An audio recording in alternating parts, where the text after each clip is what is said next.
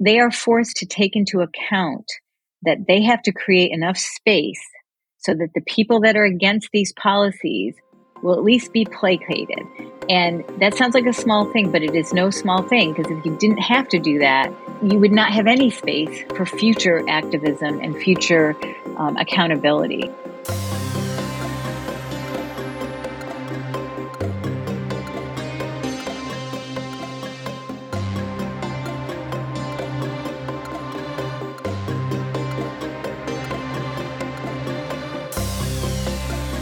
Monica Perez back with a returning guest, a hero, the hero of the hour. We're here just in time to celebrate some great victories with the great Joni McGary of no mandate, no questions, no compromises.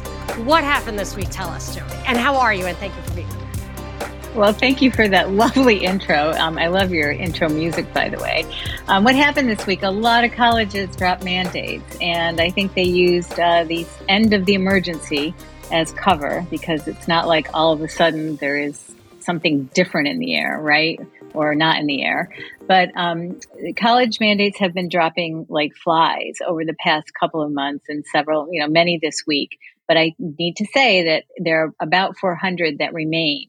Um, and some seem like they're walking them back in slow motion, like Princeton. They make like little changes to their website, but they don't announce. Same with Penn. Um, but um, my son's school and the school that I'm organizing an event at, uh, Dartmouth College, dropped yesterday. Um, Dartmouth and Columbia, I think, are the only two Ivies that have totally dropped. Do you think that your work there was an influence on that? You know, we will. Ne- nobody ever really knows because you're not privy to the, the decision making. Um, I will say this: that if there was no resistance, right? If if there weren't thousands of people resisting or writing letters or making their voices heard, they would do more and faster, right? So people can say, well, it's just a coincidence that the mandates were dropped, but I don't think so. I think if there had been no resistance at all, I don't think it would have been, I mean, they would have just rolled right into the next one without um, any hesitation. So I do think that activism and raising our voices makes a difference, um, particularly at Dartmouth, because this event, which we'll talk a little bit more later, is being, you know, we're bringing the conversation right to their doorstep. Um, and I say we, I'm really just working in um, sort of an assistant role with some Dartmouth alums but very exciting news. And, even though it's a little too late and there hasn't been any mea culpa, the harms are stopped now for kids coming in as first years. They don't have to get this shot. So it's great news. So tell us about this event if you would. It's it's not because I saw Dartmouth written on the flyer, but it's obviously not a Dartmouth sponsored event. Are you going to get like you know? Are you going to get sabotage like that federal judge at my awful, um, my shameful alma mater? You're not proud of that. not proud. Not proud of Stanford Law School for inviting some. I mean, it's just bad yeah. manners. You invite yeah. someone and then heckle them like the authority itself heckled him. That's kind yeah. of crazy. Um, well, it happens a lot at schools. Um, that happened to be a particularly egregious um, example. Um, well, how this event came to be, um, a Dartmouth alum from uh, 2000 named Michael Koss, he just was looking at the mandates and he felt that they weren't sound, that they weren't um, helpful, they weren't useful, and they could be uh, perhaps harmful. And he didn't think that they were right, that they were ethical or medically uh, necessary. So he just wrote a, a, a very well documented letter to Dartmouth, and you can find it at openlettertodartmouth.com. And he sent it to the, the to the college, and he did get some engagement with them, but not as much as he had hoped because his his, his hope was that they would drop the mandates after they saw all of the actually great evidence that he right. brought to them which is very typical. You know, you think you're going to bring these people the data. You're like, yes. And they're going to say, thank you. We didn't know, but they don't. Right. So anyway, so he, he sent them that letter and he decided to send it to 20 other um, people that he had been in a fraternity with that he hadn't talked to in decades. Right. And one guy wrote him back, and this guy is named Christopher Dreisbach. And it turns out that Christopher Dreisbach um, himself was severely vaccine injured from the COVID 19 vaccine. He um, was a practicing attorney, he had been a recruited college athlete. um, you know, a man in the fullness of his life in his prime, he has kids, um, and he took the um, the Pfizer vaccine and didn't feel well after the first one, but because there has been so much suppression of the actual clinical data. You know, doctors just didn't know. They don't know right. if you come in with symptoms that maybe it's a reaction to the vaccine and you might not want to take the second. Um, so he was very injured, and that led him to do the great work he does now. He is the um, legal advisor for um, React 19. Um, so he and Michael got together and said, you know, we need to have an open dialogue and we need to invite Dartmouth to the table. So what they did is they decided they wanted to put up a roundtable discussion at the college, including panelists from Dartmouth who would support the mandates. Um, and then they knew of me through Twitter because I do a lot, you know, I've done a lot of posting and I've done a lot of advocacy in the college arena. I so they got in touch on Twitter. I know. At some it's point, I won't. Amazing. Be. Why? Because I'm old. No. well, you're wise. Start with that, and that will get you thrown off. But because you say stuff that, I mean, uh, Courtney Turner, she just commented on something that I had posted about the vax and she lost her account. And I didn't think it was that big a deal at all. I think it was like a database thing. I've gotten YouTube videos removed before they were even fully uploaded wow. if people were talking about the vax. So uh, I just, I feel like since like Megyn Kelly retweets retweets you, you're going to have a, a, little bit of cover in plain sight. I, I well, she I, just liked my hat. I did a hat, um, well, a riff. She knows you exist, and yes, she would know. If, you know, if somebody told her you stopped existing, she would know. She would understand who it was. So that matters. Yeah, I've been lucky. I haven't had, you know, I haven't gotten in trouble on Twitter. Um, so maybe I'm not quite over the target, but I think I am. Um, anyway, so they found me on Twitter and they got in touch and they said, let's put this event up. So long story short, I'm kind of going into too much detail. They and they wrote a letter to Dartmouth. They invited them to send three panelists. Um, they said they, you know, because the intent is really an open and robust discussion. Um, but Dartmouth, as of this date, has declined to participate. But we are holding it at the Dartmouth owned Hanover Inn, which, if you've ever been to Dartmouth, it's a small college. Um, and it's not there's a quad where you go to small college, but I've recruited there. Who, I, I think I stayed oh, at the. I might have stayed at the Hanover. The Han, it's, I love the Hanover Inn actually, yeah. and it's Dartmouth owned. It's right on the the south side of the quad. So the event is going to be in two parts. Uh, there's a and stop me if this is too much detail. No, Monica. I like it. Yeah. I, I, love being on your show. It's so it. pleasant. I'm fascinated. Um, so it starts at 3.30 and the afternoon panel was underwritten by a couple of generous donors. So it's we've been able to make that free to the public and we've reserved um, a block of seats for dartmouth id holders because we want to get as many dartmouth people in the seat as possible and then we have general admission which is completely sold out at this point. And it starts at 3.30 Kim Witczak is our moderator. She is an, an incredible drug safety advocate. She has you should have her on. Um, you can find her at kimwitczak.com or Woody Matters.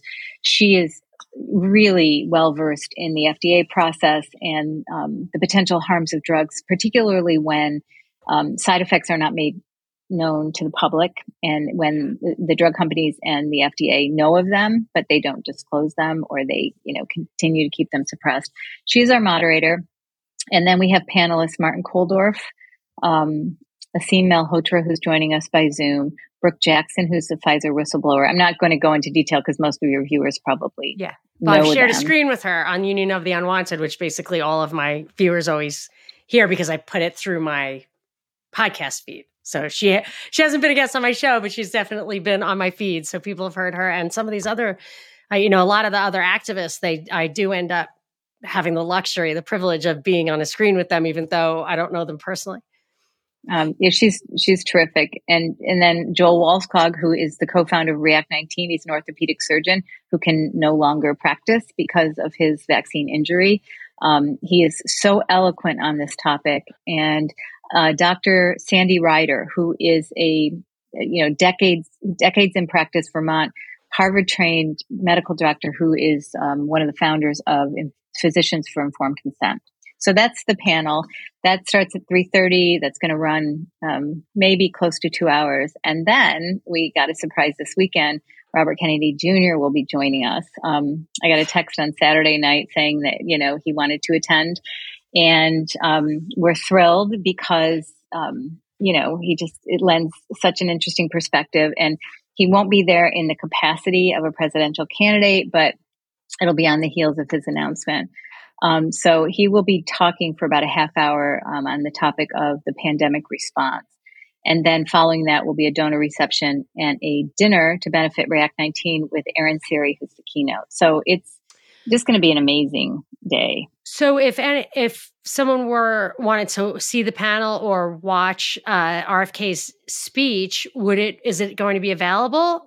Yes, it's going to be live stream, and oh, unfortunately, oh, um, I we don't have the live stream link. It will be on CHDTV, and if you want it, um, I'll get it to you for your show notes if that's a thing. Or that's helpful. Excuse yes. me, you can um, email us at info at openletter to dartmouth.com and just ask to be put on the live stream list. And we'll get so, that link to you as soon as we have it. So if I wanted to tweet it out while it was happening, people would not, it, it's like you have to register something? No, not for the live live stream. The oh. live stream is completely public. Um, you don't have to register. We are organizing college student watch parties. Yes, for it. Um, there are a couple of like amazing volunteers who are doing that, and you know we really want to get this um, information across the country. And somebody might say, "Well, why? Because the mandates are over. COVID is over. Let's just move on." But the conversation is more important than ever because if you look at the language of the colleges that are dropping, what they do is then they strongly suggest that everyone stay up to date. There's not, there's just a roll right into the next thing. And there's, there's no reflection and no like, hey, let's get together and do a postmortem on this and, and let's look at the harms of these policies, et cetera. Well, I was looking at um, what calls the school calls a declination form. You're declining. They have a mandate, but you can decline it. Right. And thanks to your help, I, I, I learned right away that they this particular school that does not refuse anybody's request at this point. So they didn't drop the mandate, but they will not refuse a request. However, when I looked, like they have a flu vaccine requirement. Mm. I mean, that's yeah. just not going to happen. like, that's, you know? that's becoming increasingly common. And the concern about that, Monica, is that, you know, at some point the flu vaccine is going to be an mRNA vaccine if they have their way, right? Because they want everything on this platform because it's so elegant. Um, and that's very concerning because these products do not have a really great safety profile. And all of the. Call it elegant. I mean, Pardon I understand that elegant is a term of art, but why would you call it elegant? Because it's um, just such a there, fancy new product, or is it elegant in a specific way? Well, I feel like as like a drug delivery system, it's elegant because it's like a plug and play. So you don't have to go. It, it's very quick to market oh, in terms of yes. You, pro, you, okay. What's the code? You get you get the mRNA code. You get it done, and and you're off to the races. You know. So it's a it's it's just a it's a platform that if it were completely safe, if if it had some long term safety data. Um, that's what I mean by elegant. It's just it's, yes, it's easy to get to market. I mean, look how fast they got to market with these products. That just cracked cracked a code for me in that I remember I did a lot of work on Event 201 when it first was happening, which was October 2019. I think I was aware of it by February 2020, where they were basically explaining what this novel coronavirus pandemic is. Are you familiar? You must be familiar with the yes, yes, I am. Yeah. Okay, yes. so they in that there were seven calls to action that were on the Johns Hopkins website as a result of Event 201, and one of them was to have like a uh, vaccine stockpile that could be quickly customized and distributed for a specific new pandemic or whatever. And I I, I, was like, how is that possible? How could you possibly like you have to like cultivate stuff to make a vaccine? And they were completely aware of what the what the future vaccines were going to be like. That's what they were preparing for. Oh uh, yeah, because this is basically it's it's a code, right? They're they're they're assembling like an RMA, uh, mRNA instruction to your own body to then produce, yeah. like in this case, the spike protein. So you are you become a little factory to produce this protein, and that elicits an antigen response. Um, Do you know why they chose the spike protein? Did you, in your reading, I, come across that?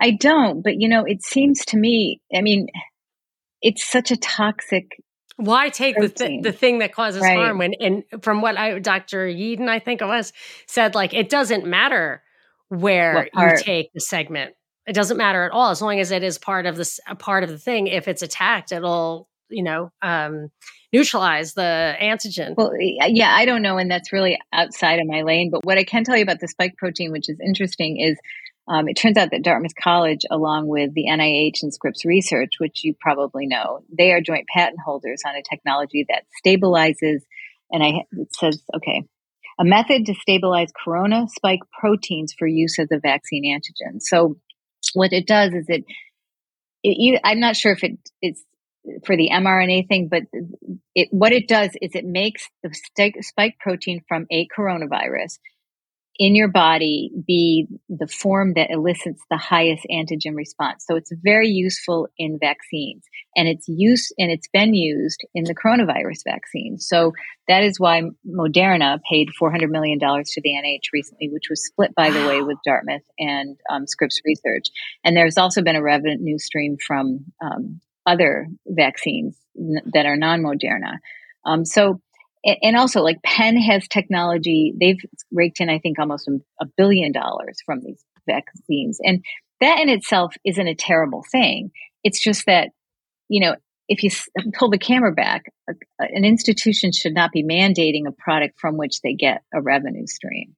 You know at the, at the very least. Not that they're making a lot of money off their college students. I, I read I used to love Michael Crichton. He he he had a he was a doctor and an, a writer, and he actually could get to the bottom of all the science of it and everything. And one of the last things that he wrote, if not the last thing he wrote, was called Next. I think it was called Next, and it was about patenting genes out of a person's body that the person themselves does not have a gene, uh, you know, does not own the patent to it. You could own the patent to a person's genes. And he brought he brought out in that it's crazy, and I'm sure it's true right now. He brought out in that that uh, the way like government pays for the research in the university, and then like that money that we have invested gets absorbed by the university or it was like the university corporation kind of continuum where they end up being the patent holders. They have incentives to push this stuff. We actually paid for it. And then i i take it to the next level and say like with the vaccine then we're not only uh, a lot of our tax dollars goes towards subsidizing purchasing the vaccine. We are literally forced or at least severely coerced in actually consuming yes. it. You're not even allowed to like a normal thing you could consume and throw in the garbage. Like, I didn't really want this. I bought it to be nice. I'm throwing it away. They literally watch, watch you put it under your skin. And uh, to me, there's so, something so pathological about that. And that there's all the damage done. And there doesn't seem to be any recourse compared to like where the, the flu vaccine in the 70s had whatever 25 injuries and it was taken off the market and uh, 60 minutes was made about it. Right, right. And that would never happen today. There would be no 60 minutes about it. And you're absolutely right. There is no recourse because I think it's since the 80s, um, any vaccine on the schedule has complete financial indemnity. And this, and the coronavirus or the, the, you know, COVID 19 shot has indemnity. I mean, you can't sue. Like if you get injured from this shot, you are on your own. You can't sue the manufacturers. You can't sue the person who gave yeah. it to you. You can't sue the person who mandated it to you, mandated it on you because of the PREP Act, which covers all COVID countermeasures. Now, maybe the legal landscape on this will change. Um, I, there are a lot of people trying very hard on that. Um, but yeah, it's, I don't think people realize that vaccines are a very highly protected class yeah. of products. And the PREP Act made it worse. And then the, another thing that I think people these because we have such robust regulatory regimes and such a really um, like a tort system that is notorious for bankrupting companies and destroying doctors.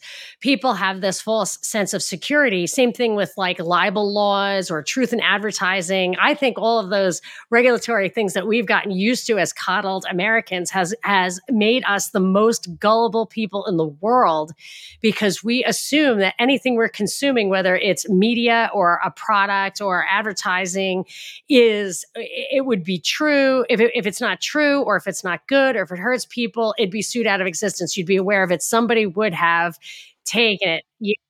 And and and this is a case where what people don't realize and, and the fact that something is free from liability is a terrible moral hazard. I mean, terrible moral hazard. That you should just refuse it. I think India at one point was like, we're not taking your vaccine stuff over here because you refuse to let us you know you're demanding this liability um, the insulation from liability and you can we won't we won't do it. And then of course now they have their own. And i'm you know i guess it, it probably is just as corrupt but internally yeah i, I don't, don't know what happened over there. I just i do know i do remember reading that the, the contracts um, with foreign with governments were just so punishing for the government that you know basically the companies had you know full reign liability. And even if they infringed on somebody's intellectual property they weren't the companies weren't responsible. So yeah it's um it's it's really i think the good news is i think this has brought a lot of people into questioning you know the system. Like if if this product has these problems and the media isn't covering it and your doctor's not telling you and people are forcing you to take it you know, why aren't we asking questions? Why can't we talk about it? And I think that raises the alarm with people. And I think it's waking people up to be more curious and to start asking more questions. Not enough, not quickly enough. I 100% agree with you that they, the, they, and people like, oh, who's they? Who's they? Well, I will tell you the, the they in Event 201 was Johns Hopkins, the Bill and Melinda Gates Foundation, the World Health Organization, and a whole slew of corporate and governmental actors, including the CDC of the US, the CDC of China. Th- those three were the hosts, but the rest of the World Economic Forum, these were all involved in planning how this thing would roll out. And I feel like they are, um, you know, people don't realize what's what's behind it all. And um, if if there were not I, I, think they wait and see what the reaction is, how much they can get away with. I think in some regards, they get away with or got away with maybe more than they had expected, but also there was a limit and they did kind of pull back because they could have just kept going until there were vaccine mandates. If you look at what was happening in Austria, uh, they did actually mandate it where they they would start taking money out of your bank account if I understood what the plan was right. correctly. Yes. And if I, you know, they got that far in Austria, they didn't get that far here. They got that far in Austria, and, and I don't, you know, I don't know where that stopped, but I feel like they do push as far as they can, but they also have to read the tea leaves. Right, and I think that's why it's so important that people stand up and do something. I mean, you know, and I, I despair some days, and I think, oh, you know what it, it's not it doesn't make any difference how many letters i send or how many uh, times i speak up or whatever but but it does make a difference because like i said at the top of the show if there was no resistance you know they are forced they meaning policymakers at the college level at the government level at the pharmaceutical boardroom level they are forced to take into account that they have to create enough space so that the people that are against these policies will at least be placated. And that sounds like a small thing, but it is no small thing because if you didn't have to do that, it would it, you would not have any space for future activism and future um, accountability. I mean, we're holding space for for that to happen. Well, one thing that I always find really important, and I don't know if I've spoken to you since I started talking to Anthony Raimondo. Did I? Did we talk about who Anthony Raimondo is? Yes, I do. I mean, I I've, I've been on. I was on Buck's podcast with him at the very beginning. Yes, yeah. one thing he did. He's a hero. It, it seemed like such a simple thing, and he claims that that for whatever reason, it's just it boggles my mind that I said, why didn't all the lawyers do what you did? Which was apparently, if I understand it correctly, at least in Fresno, when they issued uh, like a blanket, businesses have to close. Yes, that you Right, the business down. would have a right to a hearing. And because the courthouse was closed, and I guess they hadn't had it like all Zoom ready or whatever, they weren't entitled. They didn't get their hearing, so they stayed open. And all he had to do was just request a hearing or show them how to request a hearing, and he would do it free for any business who asked. And they stayed open. And I said, Well, why didn't, you know, I kept calling for that. I was like, Where are the lawyers? Like, I don't know what the process is, but somebody's got to start the process and he said he just felt like they there was a stigma attached to doing stuff like that which it, to me is just preposterous because the whole thing seemed like a joke. Like it seemed uh you know like a, a plot maybe because i had known about event 201 i don't know but i was horrified that people were just self-chilling lawyers who are used to fighting.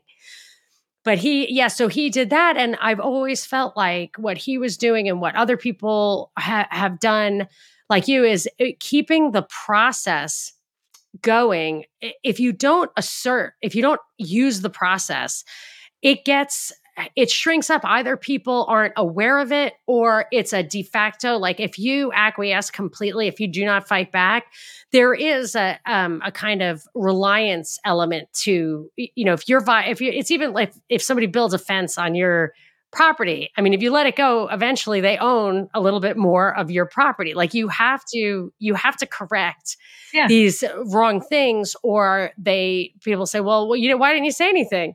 And I feel like with the process, especially, you have to really hold the lawyers, the judges, the lawyers have to hold the judges really responsible for making good decisions.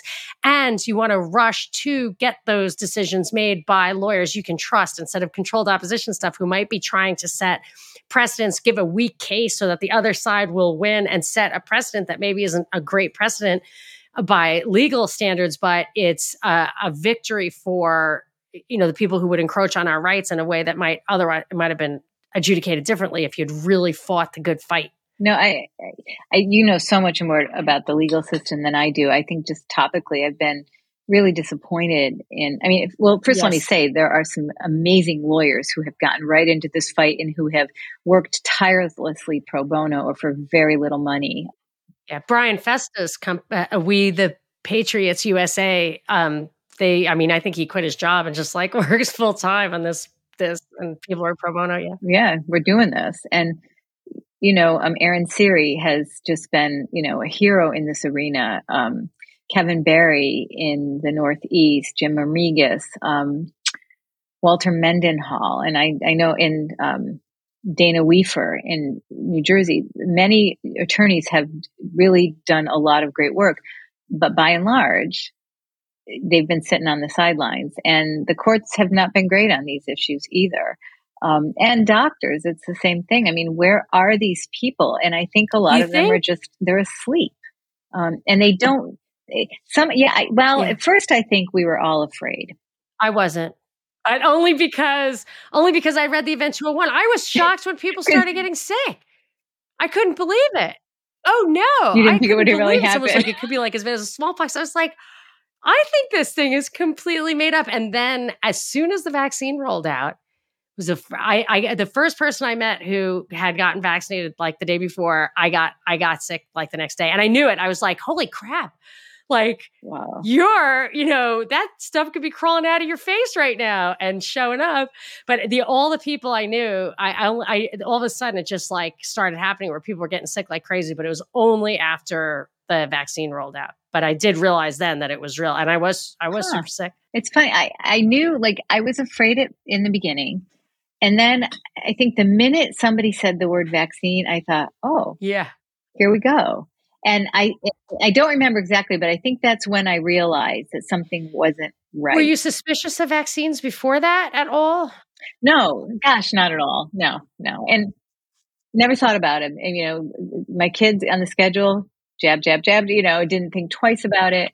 Um, I, I don't know. Like a lot of people say, oh, you're an anti-vaxxer. I'm like, I don't, I don't even know what that means. Like, you know, am I an anti, am I an, am I an anti-fiat driver? Cause I don't want to drive a Fiat, you Oh, know, that's like, funny, ooh, yeah. I, I, it's just, it's, it's so patently absurd, but you know, I, I never thought about it. Now I think about it, you know, and, and one of the things that I wanted to mention on this um, in this discussion is, you know, the COVID vaccines were the thing that was the bridge too far at the college level for a lot of people. Like you didn't see this big of a movement when like they had to get meningitis or you know now the flu is going to be an issue but you know in california as you probably know there's the hpv mandate I, that one i did stop okay. short of hat tip to uh Higherside Chats for having a couple of gals who wrote a book about how the the trials have the adjuvants in them. The control right. has the adjuvants right. in them.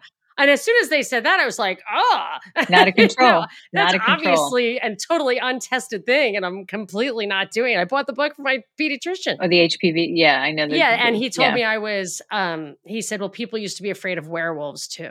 Right. No, I, I was like, what? I, this is a book that has information in it. Like, I mean, I'm not afraid of a werewolf. Like, what are you talking about?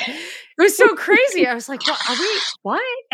but so, but you should know in California that the bill there's a bill. Um, it's called AB 659, and it was um, it's been amended, but they were going to put it through and require that any student going into eighth grade must have the HPV vaccine. And so it didn't pass, and then they are amending it, and now the amendment is that college students going to any of the state California schools must get the HPV vaccine, and there are no religious exemptions and only medical exemptions. So, Boy, and when you read you, about that one, I yeah. mean, I, I, really feel like it's like the opposite. Like it actually, eh, from from that, I, I mean, I didn't do the research, but I remember listening to that. Like it's been it causes cancer. Like it's been shown in some cases to actually increase the risk of cancer. Yeah, I don't know anything about that data. What I will say is you don't have a choice if it's mandated. And and you will and and also you and that's that's see like that's my thing. Like whatever i think about these products you know whatever i know or don't know about them there are requirements. If you're going to have a medical mandate which i think you should never have but let's just say there's some situation where you'd want to mandate. You've got an ebola like thing that's spreading rapidly and you have a product that will stop it in its tracks highly effective highly safe then maybe you discuss a mandate, right? Because you got to save humanity. None of these conditions have been met, has been met in any of these things. There were literally t shirts in Africa that said Ebola is real. They had like, they had like billboards and stuff. So there was a lot of suspicion about what was really causing Ebola in Africa. So I would even say, wow. Sorry. Okay. I would say I don't, I don't want to okay. blow up All your right. but I'm just like, you know, I, because this is the thing. Like you can keep you can keep scratching the surface and when you're when your examples uh aren't uh, like of things you think no, are bedrock true yes and and i feel like that a lot of that what that means then is sometimes even the most basic assumptions about a narrative that we've been told even they need to be questioned because there may not even be a single great example but i will say for the gardasil a lot of lesbians out in california did they have to get the HPV? I mean, what's the transmission mechanism? Interesting. I don't know. You know what I'm saying? Like you're yeah. saying it's not a choice, but what if you're just like, look, I, there is, I'm at zero. I'm a totally celibate person. Right. Like I am at Doesn't absolute matter. zero risk of that. As you know, it's a, it's, I, would you have to? It's called the cancer prevention um, bill or something. You know, and again, it's my issue has become medical freedom and medical choice, which we are increasingly not getting um, for many, many reasons. And I think that this particular mandate at college students and, and across the military, everywhere, medical um, staff, personnel, it, it tramples, um, it, it has set a precedent. It has set a precedent. And it's gotten us used to um, being made to be afraid and then taking a product that in this case has no long-term safety data. Yeah, and and they the stepping stone to some of the more like broader based technocratic um, devices. I just did a show today earlier with Iain Davis, who is uh, he just writes great articles, great books. He's in um, Off Guardian is where I usually read him, but he. The thing I talked to him today about was the central bank digital currency, oh. and and that yeah and that's going, horrifying it's going to be based there's two ways to do it but obviously the way they're going to do it is going to be based on a digital id and I think the vax was the prototype to that. Having like don't touch money was a was you know a COVID stepping stone. Remember the that. money short? There was all this big change yeah. shortage. You yeah. remember that? Totally bizarre. Yeah. And even the stimulus, the loans that they were creating, they were saying there was, you know, a financial crisis that couldn't be dealt with in the normal way. And it introduced, according to Iain, and, and I verified it in other sources, a uh, a, a, a new, a totally unprecedented paradigm shifting move by the Fed where instead of letting commercial banks lend money to businesses and people, uh, the Fed would buy assets, stocks and bonds, I guess you would call, you know, probably from other entities and just directly infuse the money into the system without any commercial bank stepping stone resting place i don't know what uh, you know supply and demand mechanism i really don't know. But the point was that that was seems like a step towards the CBDC, which would be money going directly from the Fed to your credit card. And I just feel like so many things that came out of this pandemic were really meant to feed into the, our technocratic future and the uh, and the digital ID is the foundation of it and i would say the the the vaccine mandate is is the biggest justification for that that they use. So it's not just your medical freedom. Right. It's all your freedom. It's everything. And and I think that there were some really for them great pilot programs like at um, you know uh, at UC Irvine they had what was called the Zot Pass.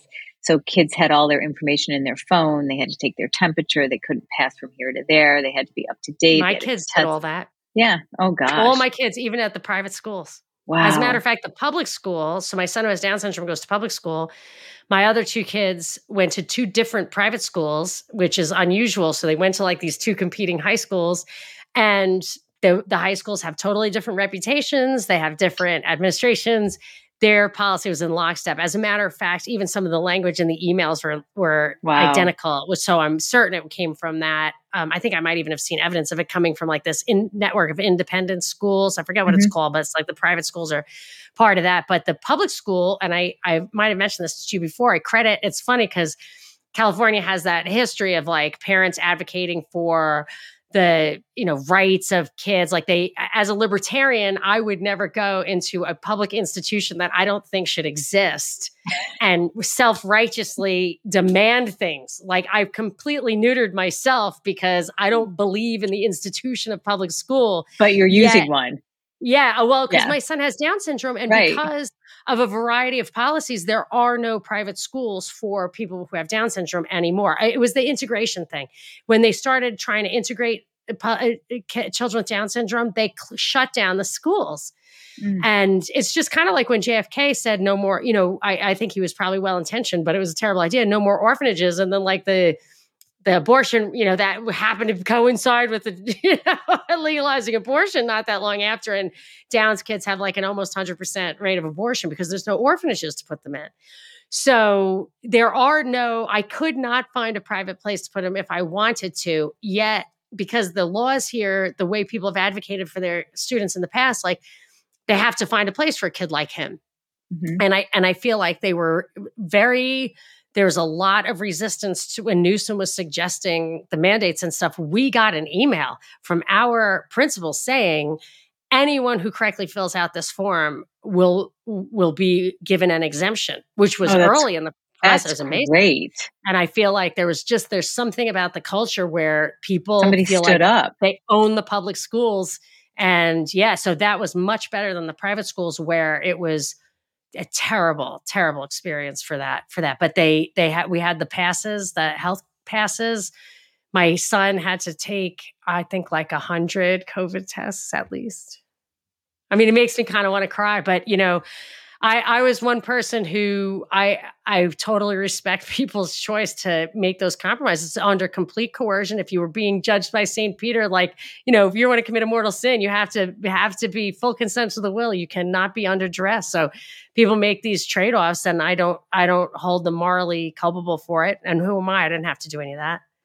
Yeah, I you were the i think this is off the topic but i think you were the one when you get to the pearly gates and they said you know you're like well i chose the lesser of two evils and you're like wait a minute you chose an evil like what yeah right like ding ding ding like um, loser but I, thinking, but I was thinking about i was thinking about the testing um you know it's not only just the they're they're under eua too right so you have this wow, repeat. Are they really? Yeah. yeah no, I did yeah. not like that. And, and, not that it matters because, you know, even if they had been, quote, approved, I mean, I don't think those tests weren't developed for, you know, somebody to take a hundred of them. I know.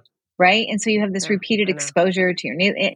And so, you know, there's this one young um, woman named Phoebe Liu who was disenrolled from um, UConn. She got an exemption. It was very confusing to her that she had to keep testing or something. They told her she didn't. And then um, they said she must. And then when she looked at the test kit, it said experimental use only for um, DNA collection on the test kit. Like, you know, she has pictures of it. She's brought it to the board there.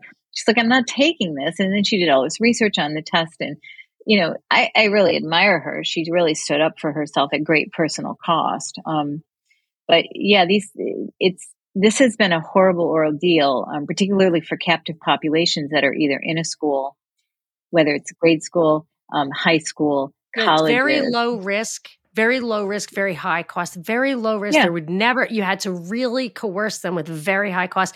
And I'll tell you what contributed to my approach to this is that I, I'm the youngest of nine. I was raised. Wow. Uh, my father was a bit of a rebel and he was very staunch libertarian, always, I guess, traditional conservative, classical liberal. Like those were normal, you know, expressions that he was. It didn't seem as crazy then but he was really against um, Eh, he he he didn't want me to, so i was telling a story earlier today he and I was basically at the top of my class in high school, more or less. And it was public school, wasn't like the hardest thing in the world. But he encouraged me to drop out of high school. And I really, I I really I was very academic. Like it really did not make sense for me to drop did out. Did you do it? Yeah. And wow. why, yeah, why did he want you to drop out? Because he just didn't. He just thought it's a way it, why it was really slightly more complicated in that he absolutely did not want me to go to college. He thought there was absolutely no reason to finish high school if you're not going to college.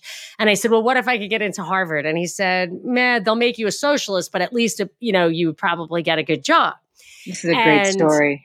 So I went to the guidance counselor and I was like, um, she she encouraged me to apply to the summer program at Harvard. And I got in but by the skin of my teeth, and it was a thousand dollars, and there was no financial aid, and there was I didn't have a thousand dollars. She probably would have paid it out of her own pocket, to be honest. But I I said, look, is it easier or harder to get into Harvard than it is to get into the summer program? She says it's a little harder to get into Harvard. And I said, well.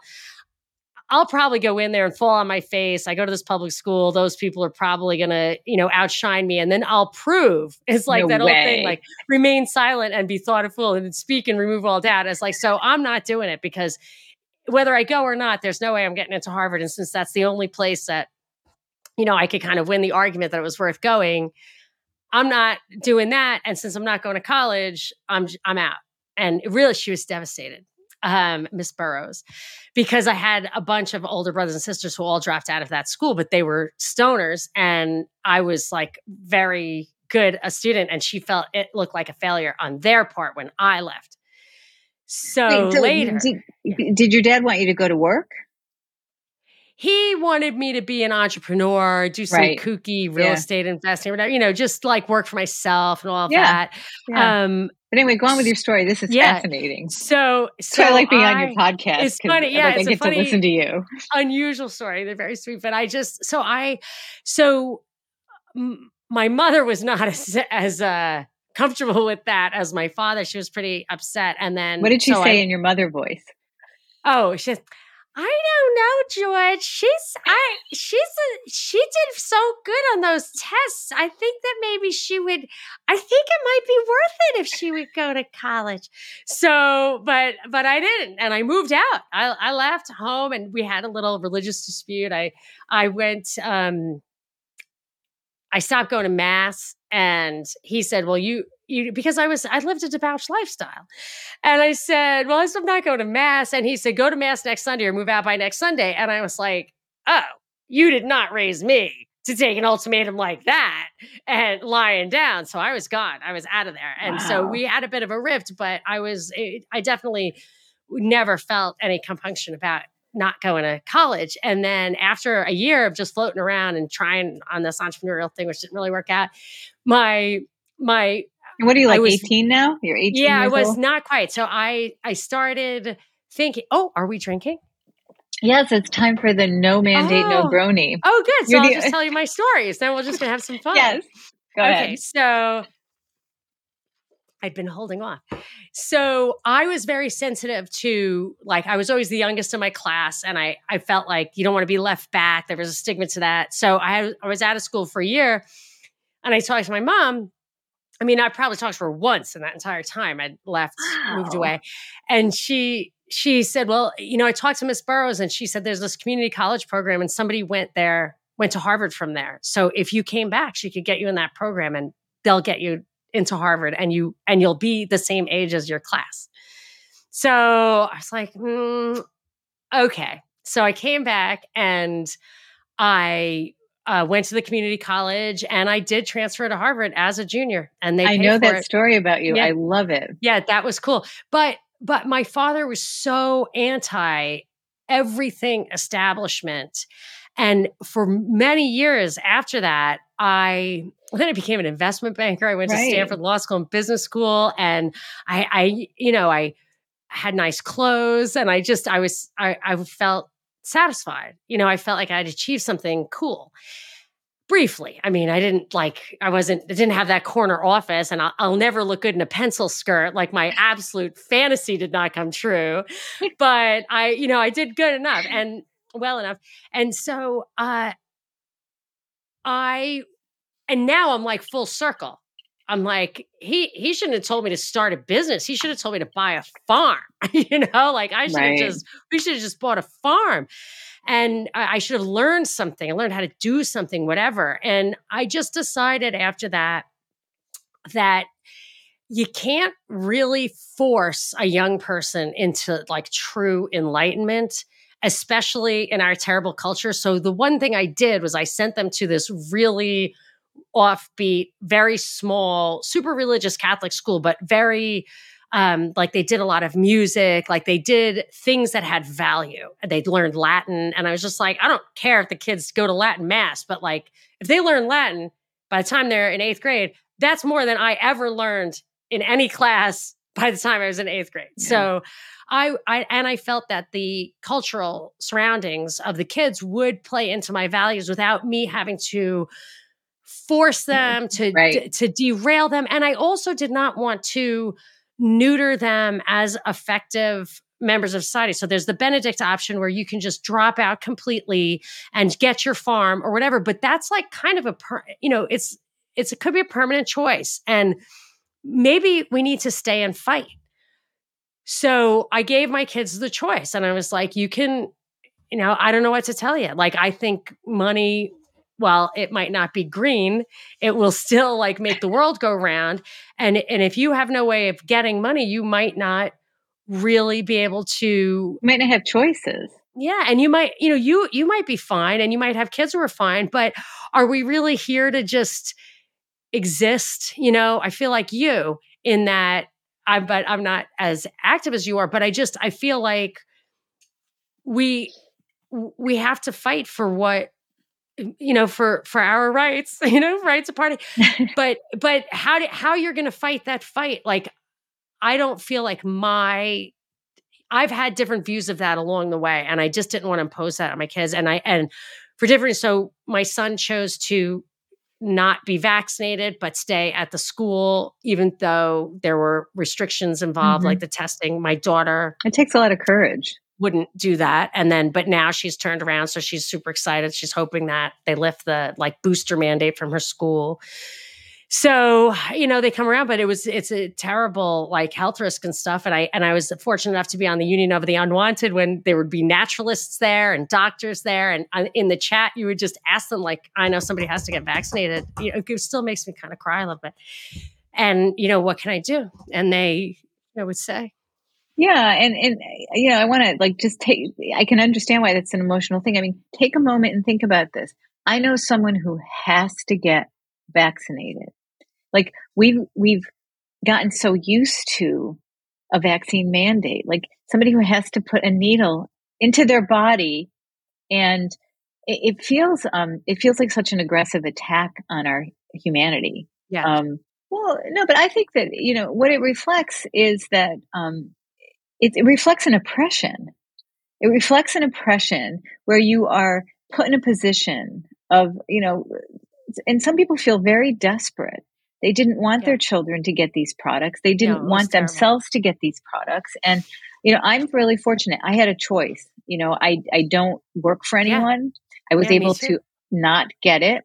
Um, and I remember suffering over that. I remember my son just finally just, Mom, just get it so you can go ah! places, oh right? Oh He's like, whatever. Ah. But you know, and he he took the um, J and J um, when the mandate came down because I did not know that wow. all we had to do. I didn't know that we wow. could just get a religious exemption. And here's yeah. the problem with that whole paradigm. We were talking about it today in our meeting. Are we going to run out of time? By the way, no, we really yeah, okay. We were talking about that in our. We this had is a, our time now. We got like the business out of the way, okay. and we can even just keep this live and local and put the the first 45 minutes of Wait, I might have some things to I had some notes I wanted to make. Um Oh, anyway, okay, go for it. But back like we were in the we had a huddle today with Kim to talk about, you know, what we really need to cover in this panel.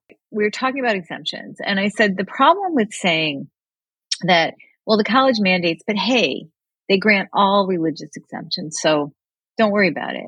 The problem with that is that you you're you're saying you give approval to a system that is it requires you to opt out. Now, not everyone asking for a quote religious exemption, whatever that is, is sincere.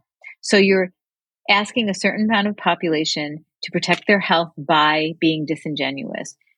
That is that's like a that's a, an insult to somebody's character and to the way you think and and part of the and, and this is so endemic in the college leaderships now is that they are teaching these people and I'm kind of veering off here, but they're teaching these young people by example, these people who are going to be leaders in business, leaders in government, leaders in social movements.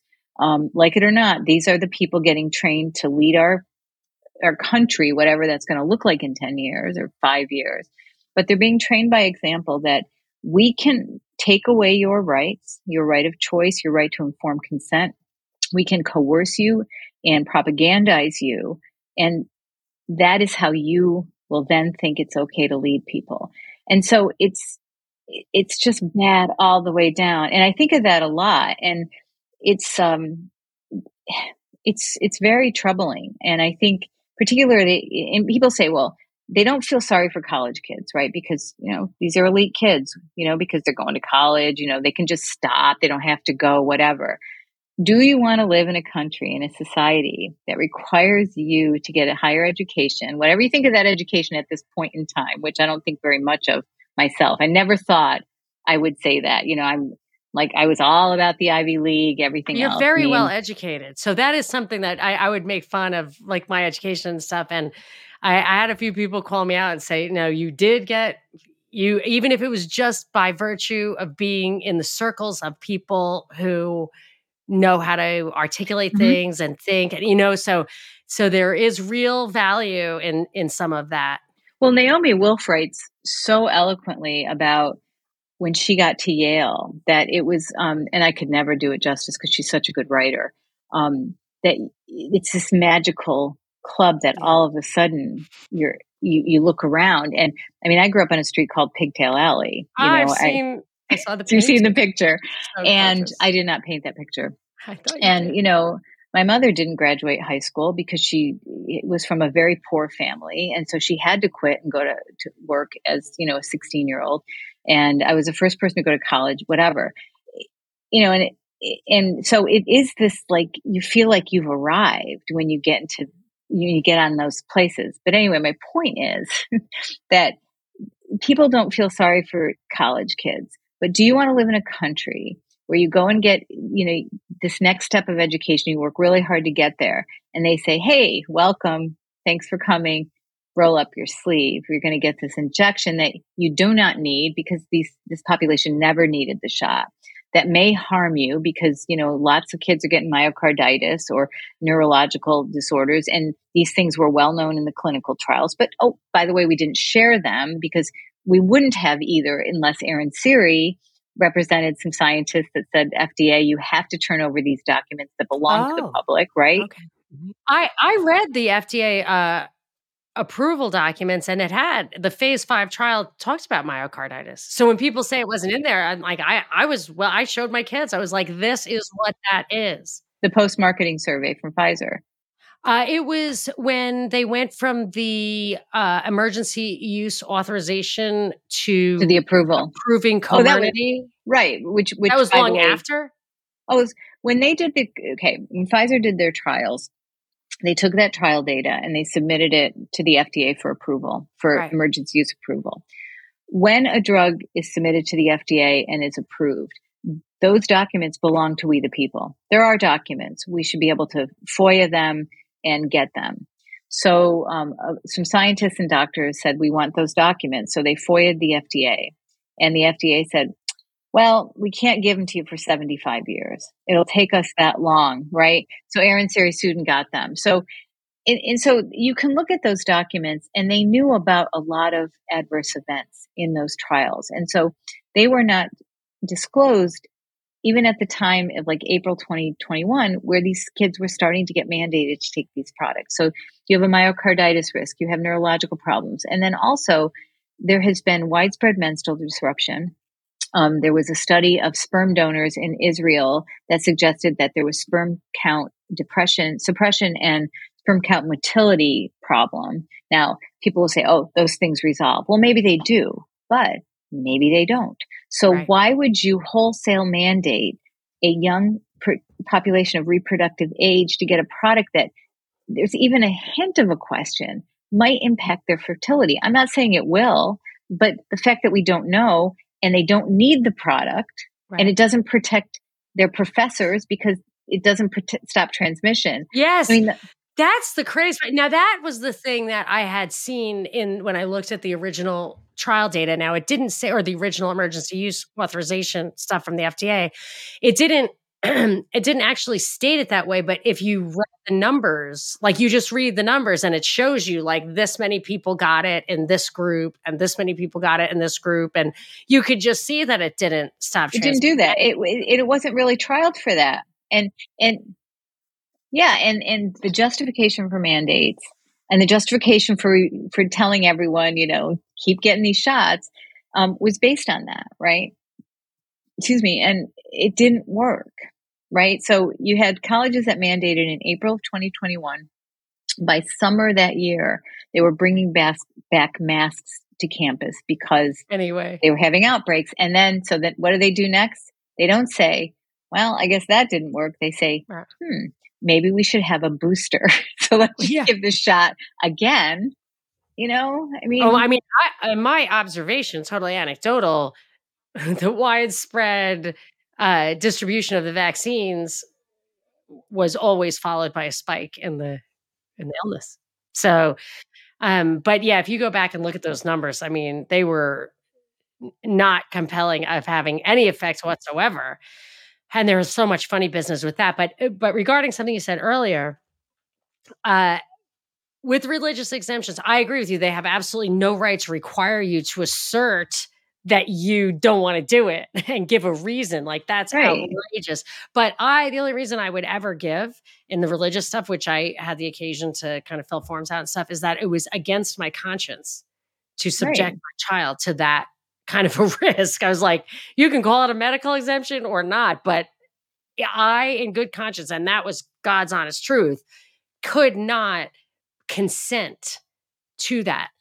So uh also I knew a uh, a woman, a listener who I love, she was pregnant with her fifth child, and her husband was a soldier, and and he, mm. I mean, they were in deep, and there was absolutely no way he was going to just be able to drop out, and so he he had to get all vaxxed up. She said he just slept in a different room for you know until he was shipped out, and then he was pretty quickly shipped out. Like he had to do it. There was no delay and they it was just terrible for them but i understand it you know i understand why people did that like that it, it, it's not bad whatever choice you made, like, is that's not the bad. The bad is that they you were that forced we to make that choice. Yes, in this country, and and the and that network, like where we started out from the beginning, talking about the network of the universities and the corporations and the government, like fo- and folding in the power to tax, the power to enforce.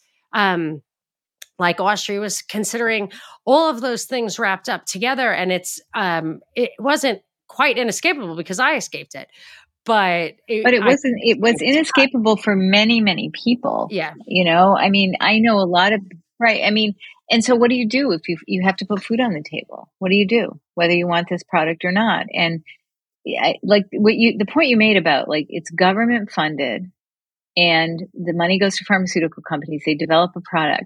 They make bazillions of dollars from this product Yes. because the government that approved the product is now mandating the product and and and, and, subsidizing its purchase on right top right of the research. and so my question throughout this whole thing has been where is antifa like yeah, where is i mean what Yeah. is fascism right yeah, you know like corpo I- governmental continuum. yeah Yes. so it's um it just blows my mind that people did not in that sphere wake up i i don't understand how the left and i, I don't even like to i don't like to use the word left I know, I know. I don't know what it means, but I don't understand how those previously were anti corporate interests, were anti war, were pro freedom of choice. Um, what happened to them? They just fell right into the pharmaceutical embrace, like with no Yes. questions asked. And it, I, I still don't understand it. So Um, the basket. So I, I, so there's the basket of deplorables that Hillary. Oh yeah, I couldn't. I couldn't believe I was one. I mean, I was Yeah, such I a know. I- lefty. I- I, I was such a understand. lefty liberal Planned Parenthood. Yeah, everything You in my, know? you know, I'm not, I don't own everything in the basket, but if I'm in a basket, that's it. But the other basket, I call it, I coin the basket of irrationals. Because in that basket, because that's LA, that is the basket of LA. And they will tell you, like, I have to accept everything in this basket or I'm not allowed in the basket, which isn't true for the deplorables. And what is in that basket is self avowed communism, uh, radical, radical uh, abortion position where Yeah, like, what is the just- abortion? What, what's the position Yeah. like post delivery? What's dude, going? it's And pretty I close. I saw that I voted and I'm I'm speaking now in in my only like I'm not in not in any kind of confi- official capacity. I don't have a position on this. No, no, no. And But, you even know. the abort, I would never even talk about because I knew it was like such an emotional issue, but it's so out of hand out here. So there was a constitutional amendment proposed out here where abortion, state constitution. yes, there's Yeah. no chance that abortion was ever going to be illegal in California, no matter what Roe versus Wade No, said. no. I think it was a prototype for the federal amendment that they're probably going to propose, and it was you guys something export everything. It was so, uh, everything from not smoking to like that I should have known. I when I, I moved out to California, they banned smoking, and I was like, I got to get back to New York, and then they banned smoking in New York. Did you I smoke? don't I don't smoke now, but I did smoke Yeah. then. A Oh, plenty. I used to smoke too, and I'm so Oh. glad. I, I mean, every Yeah, New Year's. Eve, I'm like, wow, I'm so glad I don't have to quit smoking. yeah, and It's such a I, I just I love thing. not smoking. I love it, Right. but I didn't. But anyway, so they banned would be. smoking because So- because they're so- like Monica's moving in. Let's they do. Oh, that was so so unfortunate. The whole New York thing when they did that. But but the constitutional amendment, which just passed, even though I actually you know don't even believe in voting, I got off my butt to vote against it, was something so simple that it seemed obvious. But it was basically, you know, you have the unrestricted right to abortion which which you know on demand. So it kind of was like it didn't say anything at all. And by not saying anything at all i forget the exact words so definitely don't quote me that's not it. But it the implication was from people who analyzed it from an anti-abortion perspective was that it, you could have an abortion at any time during pregnancy. People could come in from other states and get it and that it would all be paid for with tax dollars so it, and the, the the constitutional amendments that had more words in them in some other states were actually somewhat like more restrictive but i felt like the california's one which is like old school like in our in our early us constitutional amendments they're just a couple of lines and like the later they get all super wordy it's just a couple of lines but they're very scary lines. But that basket is communists they self-avowed communists um, extreme abortion advocates and uh, vax nazis in the same basket of irrationals. Like they have the hands off my body bumper sticker, and I just I just like want to put a you know a vax with a line through it right. and just glue it right next to it. That's exactly right, and I I just want to make that point about the um, incredible disconnect and hypo- hypocrisy. Whatever your position on Roe v. Wade and is it Dobbs or the you know the the the ruling that kicked it back to the states? Whatever your position on that. Once that happened colleges were very vocal about oh, medical choice bodily autonomy. They would put out statements. They were up in arms like colleges. And these were the very same colleges that were mandating vaccination. And you can't have it both ways right? And and so like if I believe in bodily autonomy, I have to. I think abortion is a very tricky issue. It's yeah, I get so it. nuanced yeah. and very tricky, and it can um, easily um, come down to just a religious question, like of right, soul. right, exactly. And I think that that's a very hard thing to litigate. Um, but all of that aside, the the people that were so bent out of shape about bodily autonomy were the very same people who were coercing and and shaming and forcing somebody to give up their bodily autonomy for a product they did not need that didn't protect the community i can't i can't emphasize this enough didn't need didn't protect grandma or the old professor of chemistry and you know has potential risk. bad side yeah. effects you know yeah, and, and, unknown still un- unknown. And, and, unknown long-term side effects um, still, um, so, and i think we're seeing some of it they're going to cover it up but it's i feel like we well, can see some it's, trends oh because of long covid now which I'm not well, saying I think there's exist. cancer trends. I think there's yeah. there's some these weird, radical, strange, unusual cancers that are diagnosed at stage four out the gate. You know, that's what. Uh, yeah. This is why I, I, again. I don't know the data on that. No, I, know you don't. I'm sorry. I'm so no, I'm fast okay. and loose. no, I, I love how fast and loose you are. oh I just um I try to really really stay in my lane um, about that, and I think, and that's why the argument is so simple. It's so simple these kids don't need it. They shouldn't have made been made to get it. Um, you know, period. The period. Full stop.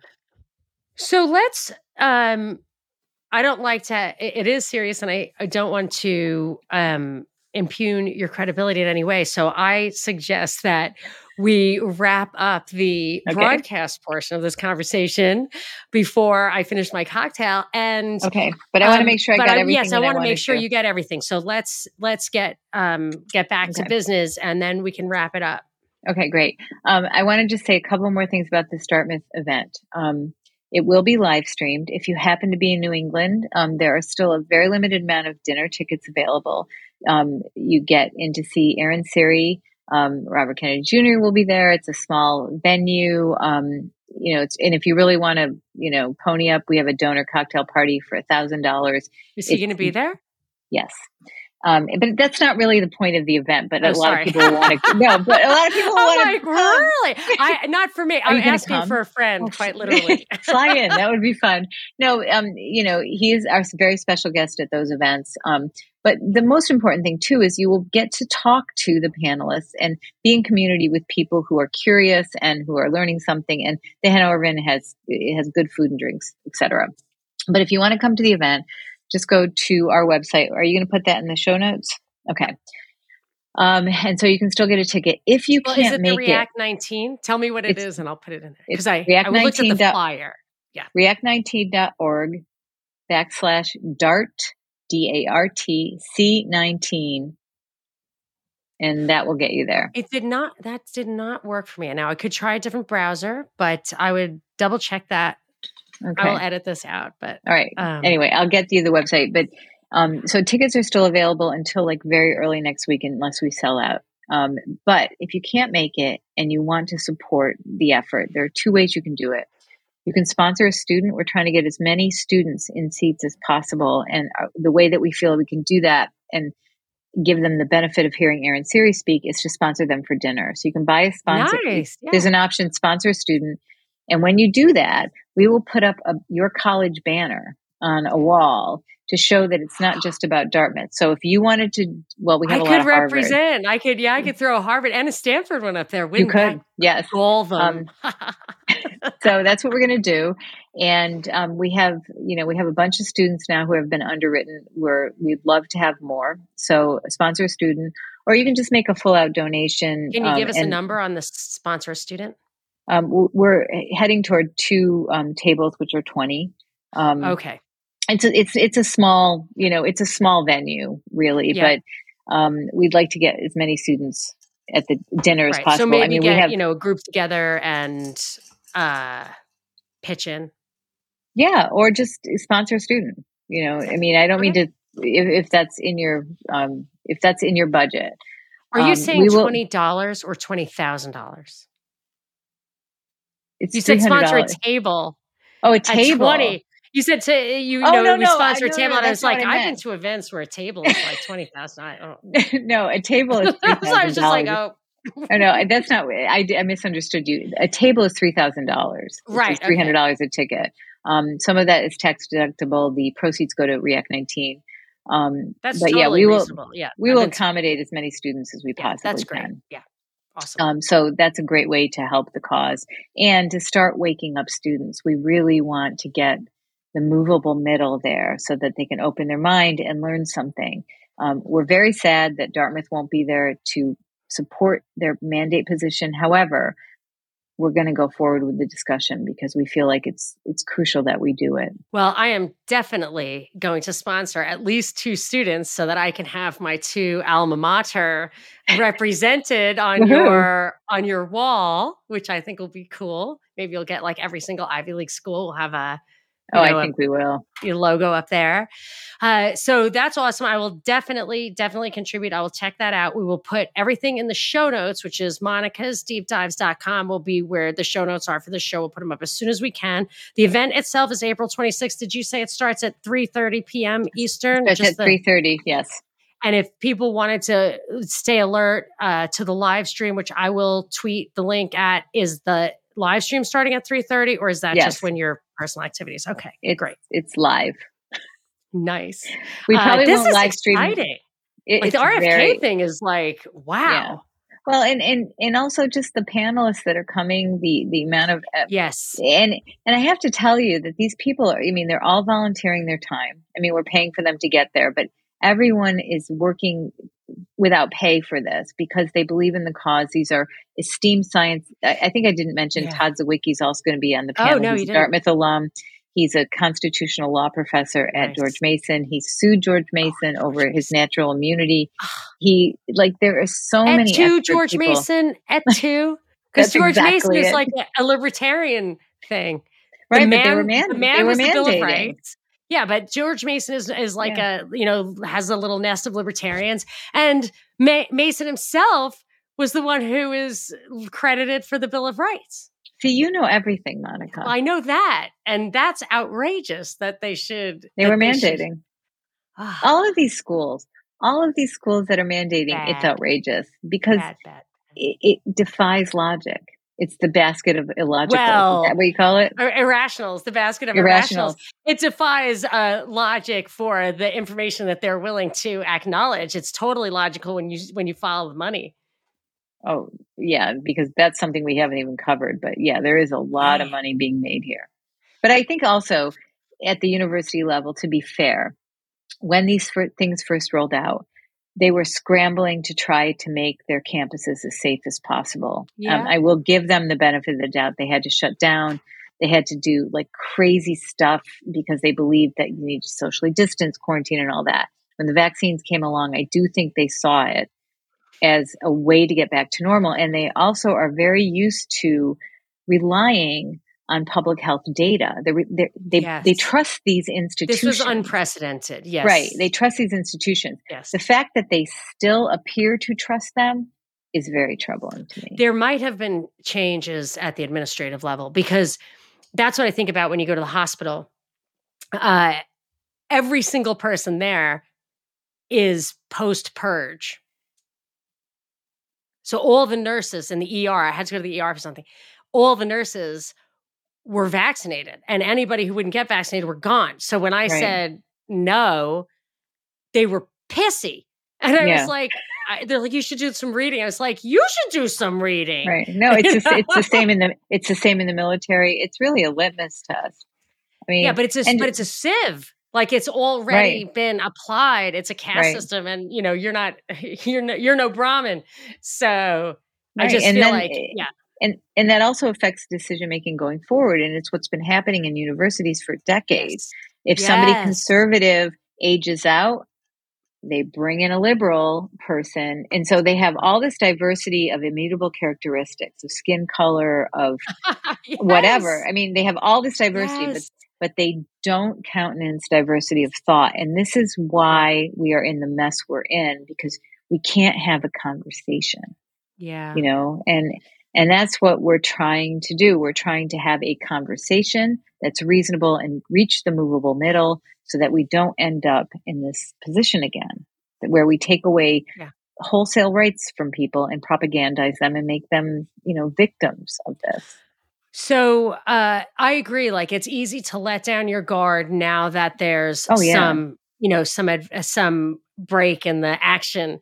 But uh, I feel like your event, like it's, and what I meant by like the RFK thing is huge is just because it raises the profile that's really what I meant. I mean, oh, not, oh, he's going to, he's going to, cha- yeah, he's going to yeah. change the conversation on the national yeah. stage. I mean, yes. that's what's, that's what's, yes. whatever, like, I don't even know his positions yeah, on, yeah. like, the, a lot Anything. of the key issues that are very important to me, but he will change the national conversation if he is allowed to, the same way Ron Paul changed the national conversation. Now, I think the media will try to shut him up. They will not cover him. They will do all the dirty tricks. But if he can get, if people, if people can listen to him um, it'll change the conversation. And we need that change of conversation so that we can start asking questions about pharmaceutical interests, about, you know, all of these corruptions. And even if it is I, just one issue, it is yeah. arguably the most uh, important issue of our time because it is stepping stone towards this totalitarianism yes. Yes. that will change our our way of life. Yeah, it's a gateway. I didn't mean to get on my soapbox there, but no, it's, it's great. So, it's yeah. been so great to hang out with you. No, it's hard. It's hard for uh, you know, I, I know you're very disciplined and I appreciate that because it's important. I mean, a lot of these people, their credibility is what makes them so powerful. And you really can't like be fast and loose with science stuff when they're fighting that battle in that arena only. And that's why I like I, am a yeah. little loosey goosey, but you can't be. No, I, I try very hard to stay in my lane. I might have like slipped a little on this, but I've been under some strain. I get okay. a little. Well, you'll uh, have get a little break and, occasionally. And listen back. We'll see if we uh we'll, you know maybe we'll just keep it on youtube. But anyway we will talk offline and i'm going okay. to say um goodbye. But you can you're active on twitter. It's at lady spaulding with a u 11 is that correct? Yep, at lady spaulding 11 and we interact and i think that's a great place to just stay in touch with what you're doing.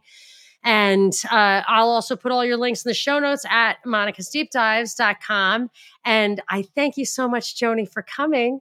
And uh, and it's my just pleasure. been great. Yes, thank you. All right, I'll say goodbye to everybody. Thanks so much. It ha- you have been listening to Deep Dives with Monica Perez.